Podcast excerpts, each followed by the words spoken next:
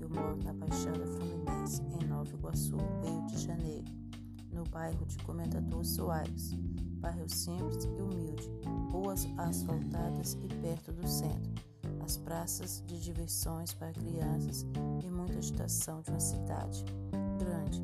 As pessoas estão sempre apressadas e ocupadas com seus fazeres e trabalhos, sem muito tempo uma para com as outras. Assim, vida da cidade grande.